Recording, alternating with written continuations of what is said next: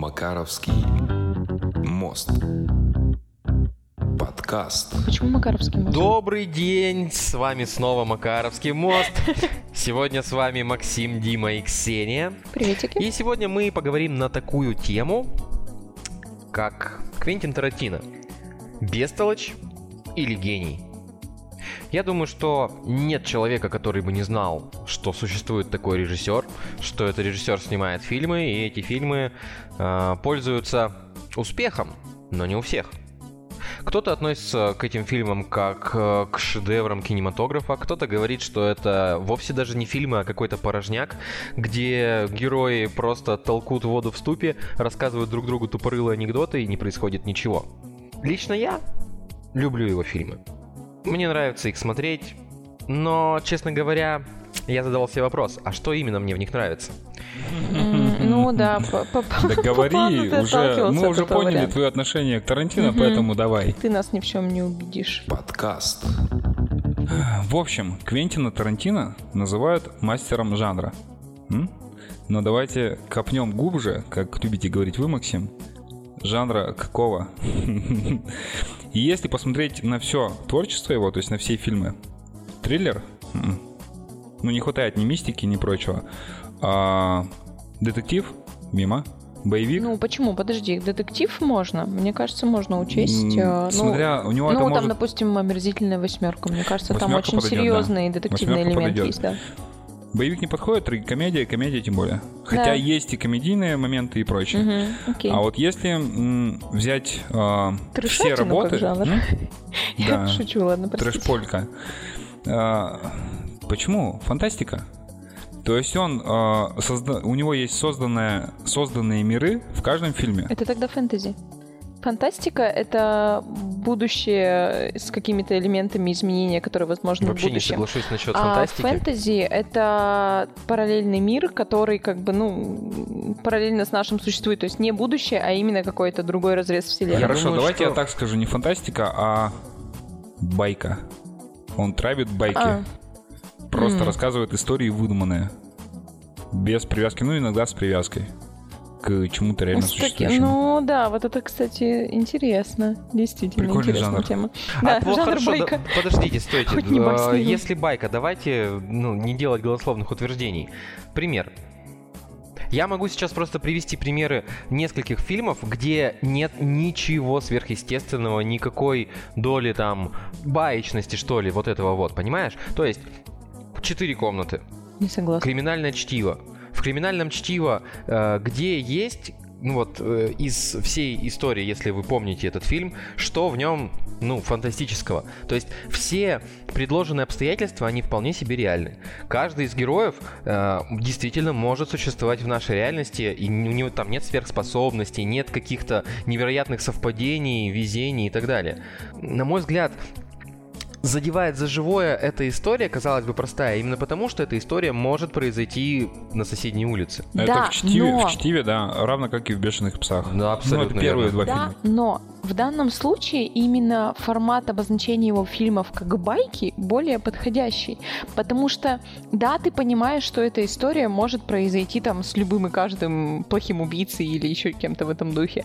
Но она немножко гипертрофирована. То есть в эту историю добавлено такое количество элементов совпадения, чего-то... Ну, то есть это как раз именно то, что можно рассказать как байку. Прикольная история про глупого убийцу, который, не знаю, там любил нюхать кокаин, и вот его по итогу застрелили, потому что он постоянно торчал в туалете. Ну, то есть, к примеру. А, и, соответственно, это именно, именно формат некой гипертрофированной, преувеличенной обычной истории. С обычным человеком за один день столько событий не происходит. А тут, получается, с обычными людьми происходит целая череда и каскад событий, которые приходят к какому-то интересному итогу и приводят этого человека к какому-то интересному итогу. Поэтому я думаю, формат именно байки — это самый правильный формат для его фильмов. Хорошо, хорошо, может быть, ладно. Это не фантастика, это действительно, и даже события это все, в принципе, ну там ты нарвешься на каких-то извращенцев а, в магазине с оружием, ну, возможно, извращенцы продают оружие, почему нет? Возможно, у них есть какой-то подвал, где они делают свои странные извращенные делишки, why not? Вот, возможно, ты туда попадешь. Но как бы именно то, что это целым каскадом, что ты будешь гоняться за чуваком, который отобрал у тебя деньги и попадешь вот к таким вот убийцам, это уже намного более интересная история, и это уже намного больше похоже на формат кучи событий, которые вдруг резко произошли в какой-то сжатый промежуток времени, и это становится байкой. Окей, хорошо. Прикол по куче событий. Карантиновская фишка, по-моему, есть еще у кого-то из режиссеров, но чисто его фишка нелинейность сюжета к чертям. У него сюжетная линия одна, вторая, третья, четвертая, они вот, вот так вот перебросаны. Это знаешь, типа, как у Лермонтова «Герой нашего времени». Мгм. Ну, их сравнивать такое, конечно, себе. Вот, но о, то, что он... Если рассказали бы про о, вот этих двух, кто там, Винсент Вега и там, Марселос Уоллес? да, Марселос Уоллес, а, просто вот их историю рассказать. Но там все, там динамики особо-то, ну да, они там застрелили чувака в машине, до этого похавали, потом застрелили чувака, привезли чемодан, уехали и все, пипец, одного в А, нет, подожди, Марселос Уоллес-то это был э, босс. Я понял, про кого ты говоришь. Ну, короче, двое, которые там... Два один мали- киллера, два киллера, киллера, да. То есть, если рассказывать только их историю, ну, там особо и движника-то нет. Но если ты это совмещаешь, несколько историй, там, с Умой Турман, с той же самой, где они там этих нигеров мочат, следующая история, где появляется Брюс Уиллис э, после боксерского, динамика идет, и ты такой, а, чё, где? Одна Вот. история, это вторая, следующий третья. важный прикольный элемент, который лично мне импонирует чаще всего в фильмах, когда у тебя несколько героев. Мне кажется, для рассказывания таких вот баек и такого рода историй, когда мы говорим не какой-то великий экшен или не про становление там э, какого-то одного пе- персонажа, типа какого-нибудь там, не знаю, Бэтмена или еще что-то, или Джокера, а именно а, про некий каскад сюжетов, элементов и фильмов, вот именно фильм, где собрано огромное количество героев, а их там реально достаточно много. Тебе немножко показывают про этого убийцу, немножко показывают про этого боксера, немножко показывают про этого плохиша. И у тебя получается, что история обрастает а, кучей разных персонажей, за которых ты с кем-то из них ты обязательно себя проассоциируешь. Как бы там нет девочек-подростков, но там такое количество разных водных персонажей, и тебе по чуть-чуть показывают историю каждого из них. То есть тебе каждый из этих персонажей не безразличен. Тебе не безразличен Билл, тебе не безразлична там а, ки- китайская убийца в этом убить Билла и так далее, потому что ты про каждого из них знаешь какой-то интересный элемент и вводные данные, благодаря которым тебе в принципе интересно смотреть и понимать, что там дальше будет, и следить за этим. Раскрывает он эти водные данные при помощи диалогов. Вот в этом гениальность. Он э, раскрывает персонажей при помощи диалогов, строит нелинейный сюжет а, и дает развязки по всем историям, которые он вкидывает. И все истории связаны друг с другом. И при этом, блин, это надо было прочитать. Истории мало того, что связаны друг с другом, они еще между фильмами связаны друг с другом. То есть там потомок одного, потомок этого. Если Есть там- взаимосвязь и ссылки да, друг на есть друга, да. отсылки. Плюс, что мне еще нравится, последнее скажу, а, Тарантино идет против продукт плейсмента вообще, вот просто к чертям. А, Он не да, заключает него там рекламных контрактов своё. вообще никак. У него Вымышленные марки сигарет, Да, вымышленные да, да. марки Да. виски, да, да. Да, да, у него вообще все да, да, вымышленно, да. и он ни за что и ни в одном фильме ничего не рекламирует. Да, это принципиально. Вот, это очень круто. Это и вот импонирует, здесь, да. И вот здесь очень важный ну, момент я хотел бы отметить, что для меня всегда, м, всегда на что я обращаю внимание, это соотношение формы и содержания. Если вкратце, то скажу, что современные фильмы, допустим, массовый прокат, который сейчас выходит, там э, супергеройские всякие фильмы э, или сопливые саги про подростков, это абсолютно бессодержательные, на мой взгляд, картины. То есть там не происходит ничего, э, нет никаких важных мыслей, неинтересные персонажи. В общем, есть какая-то картинка, есть спецэффекты, есть саундтрек, есть какая-то там нарезка событий, ну и все. В общем, э, чисто для того, чтобы уничтожить там полтора часа или два своего времени, посмотреть, развлечь свой зрительный нерв, не более того. Есть фильмы, в которых есть содержание. Фильмы, которые о чем-то действительно говорят, э, на какую-то проблему обращают твое внимание. Например, фильм Джокер, который, ну, стал прям событием, да, последнего времени. он не такой, да, как э, основной, основной поток. Тарантино не сообщает никаких глубинных мыслей. У него нет э, каких-то вещей, на которые он тебя там подвигает и так далее. Но форма, которую он создает, она потрясающая. То есть с точки зрения того, как можно пользоваться камерой, как можно э, совместить с картинкой саундтрек, как можно из актеров сделать, ну, совершенно других людей, в этом он мастер. И тут очень сложно сказать что-то против. Насчет тематики, э, у меня есть замечание небольшое. Джанго освобожденный. Господи, он поднимает проблемы афроамериканцев, так будет, да, правильно назвать. Ну, то есть он же идет, э, он показывает белых и Ди Каприо того же самого э, с дерьмовой точки зрения, а Джанго и его подруга или жена, она там по фильму, у них, э, они не классические негры, как вот в понимании было. То есть он ломает стереотипы и показывает чернокожих, темнокожих, чернокожих, ну, короче, негров, как людей, которые воевали за свою свободу, и как они ее, собственно, получили, и что после этого произошло, и как они с белыми потом разобрались на эту тему. То есть, ну, там вот такая проблема, это Джанго освобожденный, по-моему, и в омерзительной восьмерке что-то типа такого, по-моему, затрагивалось. Ну, расовая проблема затрагивается, ну, опять же, здесь... Или это временем продиктовано, когда фильм выходит? Подождите, это здесь продиктовано тем, что он рассказывает про конкретное время, про вот те предложенные обстоятельства, которые он рассматривает, они невозможны без отражения вот э, именно этой проблемы. Э, это, ну, как... Э, рассказывать, допустим, про войну и не показать военную форму, ну, блин, например. Ну, то есть... Кла- классика «Унесенные ветром», там же тоже есть негритянки и рабыни, которые... А время-то плюс-минус то же ну, самое. Ну, естественно. Так, там, э... там история маленько в другую сторону идет. Но там негры, они негры. Типа, да, там, по-моему, больше как бы проблемы женщины, а не проблемы. Ну, да, ну, типа, там, там это вообще за, за, за фокусом находится. Здесь это в фокусе, это э, то, что, ну, ну как про это можно умолчать вообще? Ну Джанго, ладно, он от и до про это. Если рассматривать омерзительную восьмерку, то это опять же сделано для того, чтобы э, каждый характер, каждый персонаж был более рельефным. И их э, взаимные отношения, взаимная неприязнь и противопоставление одних другому было ну, гораздо ярче. Гораздо ярче, и главное, тут раскрывается элемент времени, в, которой, да, в котором да. они находятся. Он этим еще раз подтверждает, что действие происходит не сейчас и не 10 10 лет назад, а вот тогда-то в конкретное время, через те социальные проблемы, которые там были. Поэтому это как бы не является там основной сюжетной линией, но является важным элементом. Ну, как бы, да, окей, тут можно сказать, что есть серьезная доля социалки и социальных проблем, но, к примеру, а, они, по-моему, ну, я, может, сейчас, конечно, давно пересматривали, но, по-моему, они там не затронуты в фильме, в фильме «Убить Билла». Фильм про современность, mm-hmm. про современное время. Там такого элемента, там, расовых проблем, которые, в принципе, как мы понимаем по текущим событиям, там есть и остались все еще, они там не затронуты. То есть это не режиссер, который будет сидеть и обличать социальные проблемы ежесекундно. Он вообще там про убийц рассказывает, у него там совсем другая тема.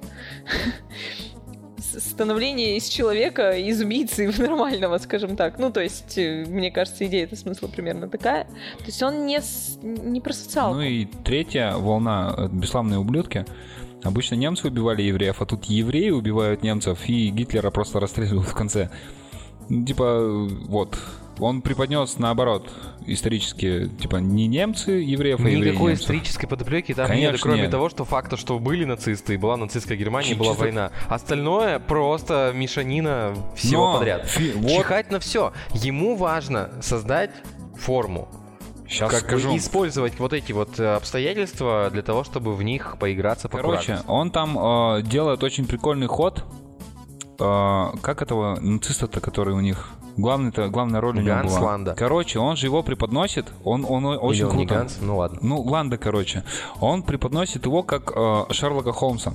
А в какие-то моменты, то есть он преподносит его как детектива, как э, сыщика, следователя и прочего.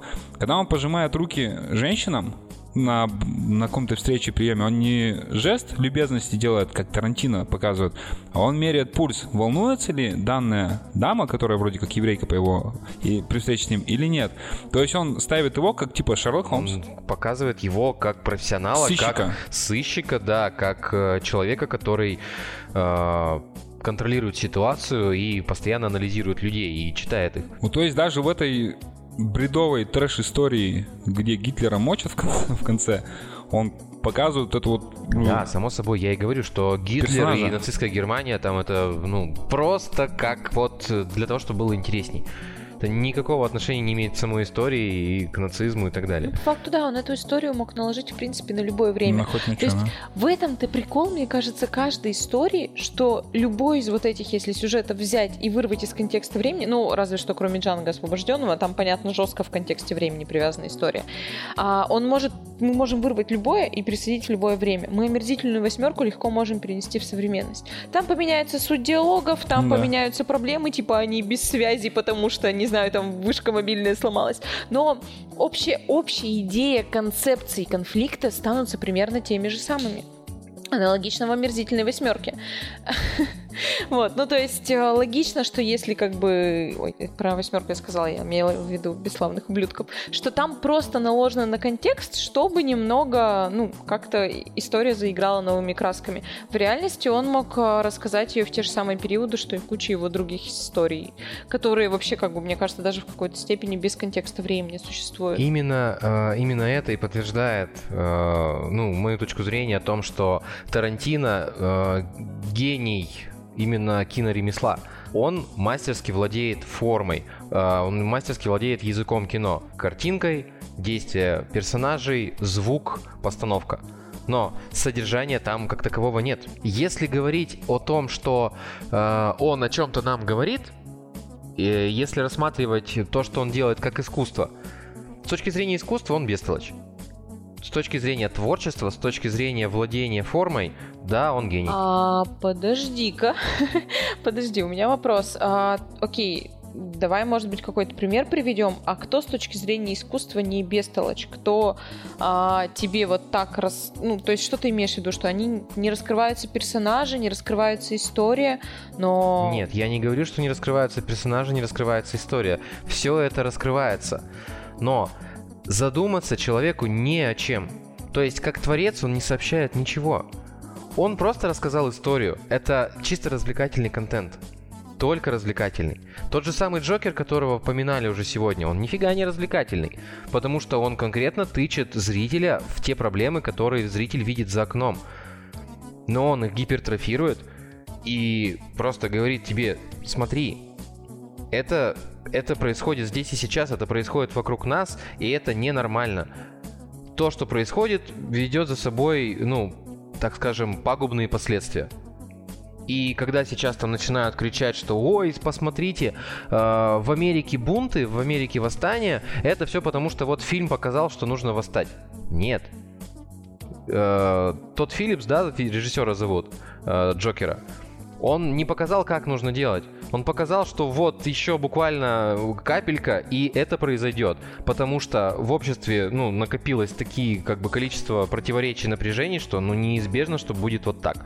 И именно это тебя, ну, и цепляет, и действительно ты такой, блин, а что ж происходит-то? А когда ты посмотрел про то, как Винсент Вега там э, ходит э, и пляшет на танцполе, ты такой, «М, блин, прикольно. Но это, если бы это криминальное чтиво было про Россию 94 года, бесспорно, это был бы упор в социалку. Америка 94 года это совсем другой Да нет там никакого упора в социалку, вы что? Ну вот, я и говорю, что как бы контекст.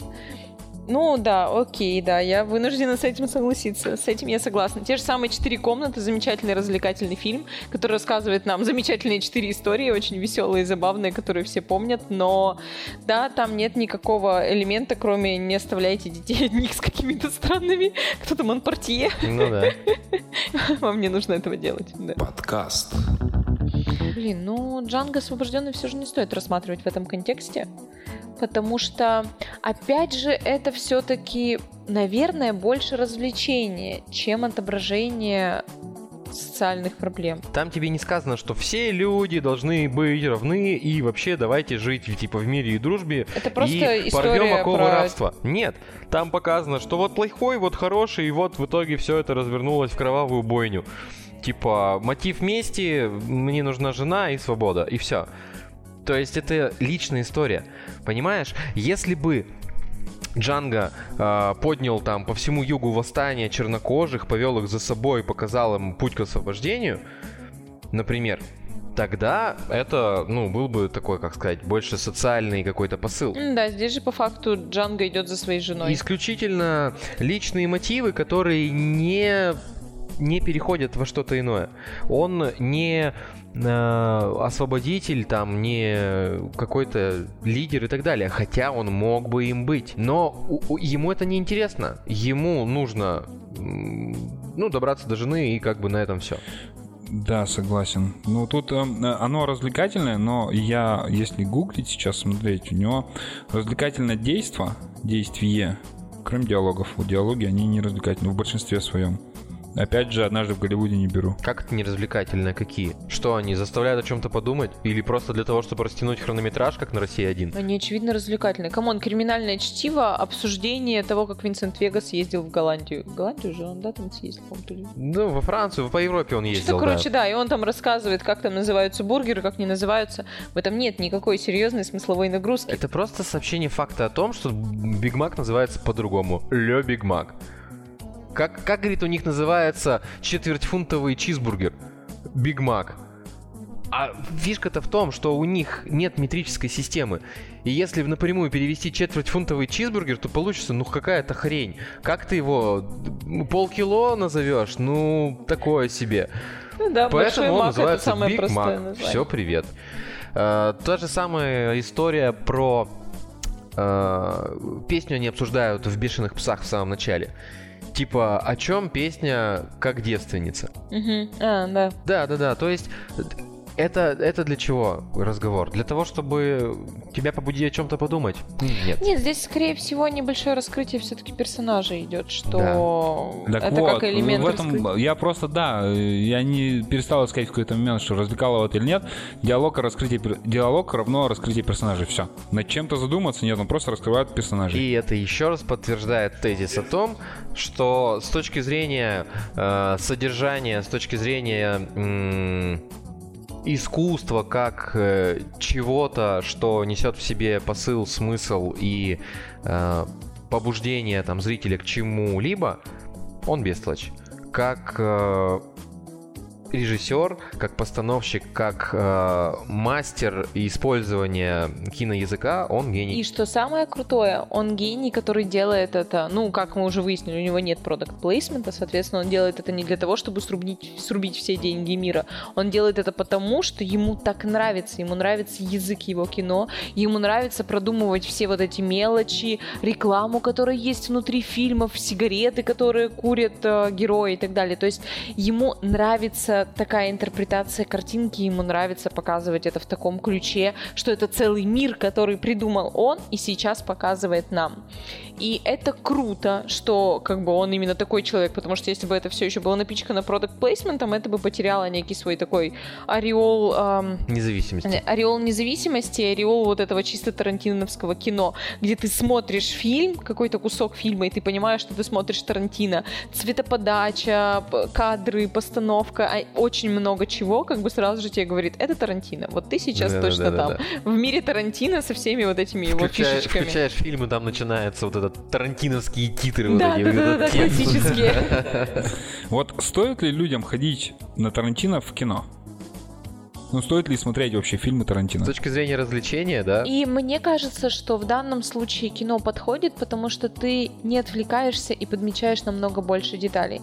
То есть э, все вот эти фишки, которые Тарантино засунул в фильм, тебя больше шансов их подметить, сидя в кинотеатре в темноте и смотря только в экран, а не там отвлекаясь на телефон, на кота дома, на то, что чайник вскипел, кофеварка доварила кофе и так далее. То есть ты точно смотришь кино, и ты точно подмечаешь все эти штучки. И плюс там же диалоги, взгляды, какие-то вот эти элементы, кто кому какой кофе налил, поставил кружку на стол и так далее. Там очень-очень много всего, и за этими фишками надо, по идее, следить.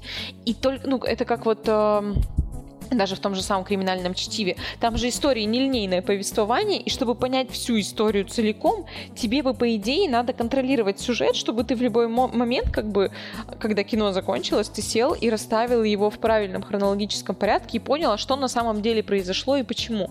Понятно, что это, наверное, придет уже где-нибудь там на второй просмотр фильма или еще что-то, но по факту это именно та штука, для которой требуется внимание. Мне кажется, Тарантино надо смотреть в кино именно потому, потому что это позволит тебе полностью концентрироваться на фильме и погружаться в этот фильм Тарантино целиком. Ну и значит, к чему мы пришли? С гениальностью Тарантино спорить не имеет смысла, потому что гениальность у него присутствует. Смотреть Тарантино фильма обязательно. То, что он бестолочь, тоже сложно оспорить. С тобой, да, с тобой поспоришь. Невозможно, а, человек. Невозможно, да. А, смотреть э, фильмы Тарантино необходимо. И желательно смотреть не один фильм, а несколько. Потому что есть отсылки к разным персонажам, к разным да. фильмам. И они намного лучше заходят, когда их несколько. Мы себе как-то устроили недельку или две недельки Тарантино, и это было шикарно. Потому что ты, а, ты уже примерно понимаешь, на что тебе обращать внимание. И когда ты смотришь второй и третий фильм, это в тысячу раз интереснее, потому что ты уже, скажем так, привыкаешь к подаче Тарантино, и для тебя это становится более так интересно, захватывающе. Ты как бы немножко втянулся, как сериал. типа первая серия, она такая пилотная, ты еще не понимаешь, что происходит, а потом ты постепенно втягиваешься, все больше раскрываются персонажи, формат их подачи и так далее. И тут точно так же с Тарантино. Ты больше привыкаешь к его жанру и больше деталей начинаешь подмечать, тебе просто интереснее банально. Максим, есть что сказать? Я все сказал. Ну, значит, на этом и порешим. С вами был Макаровский мост. До свидания. Пока. Пока. Макаровский мост. Подкаст.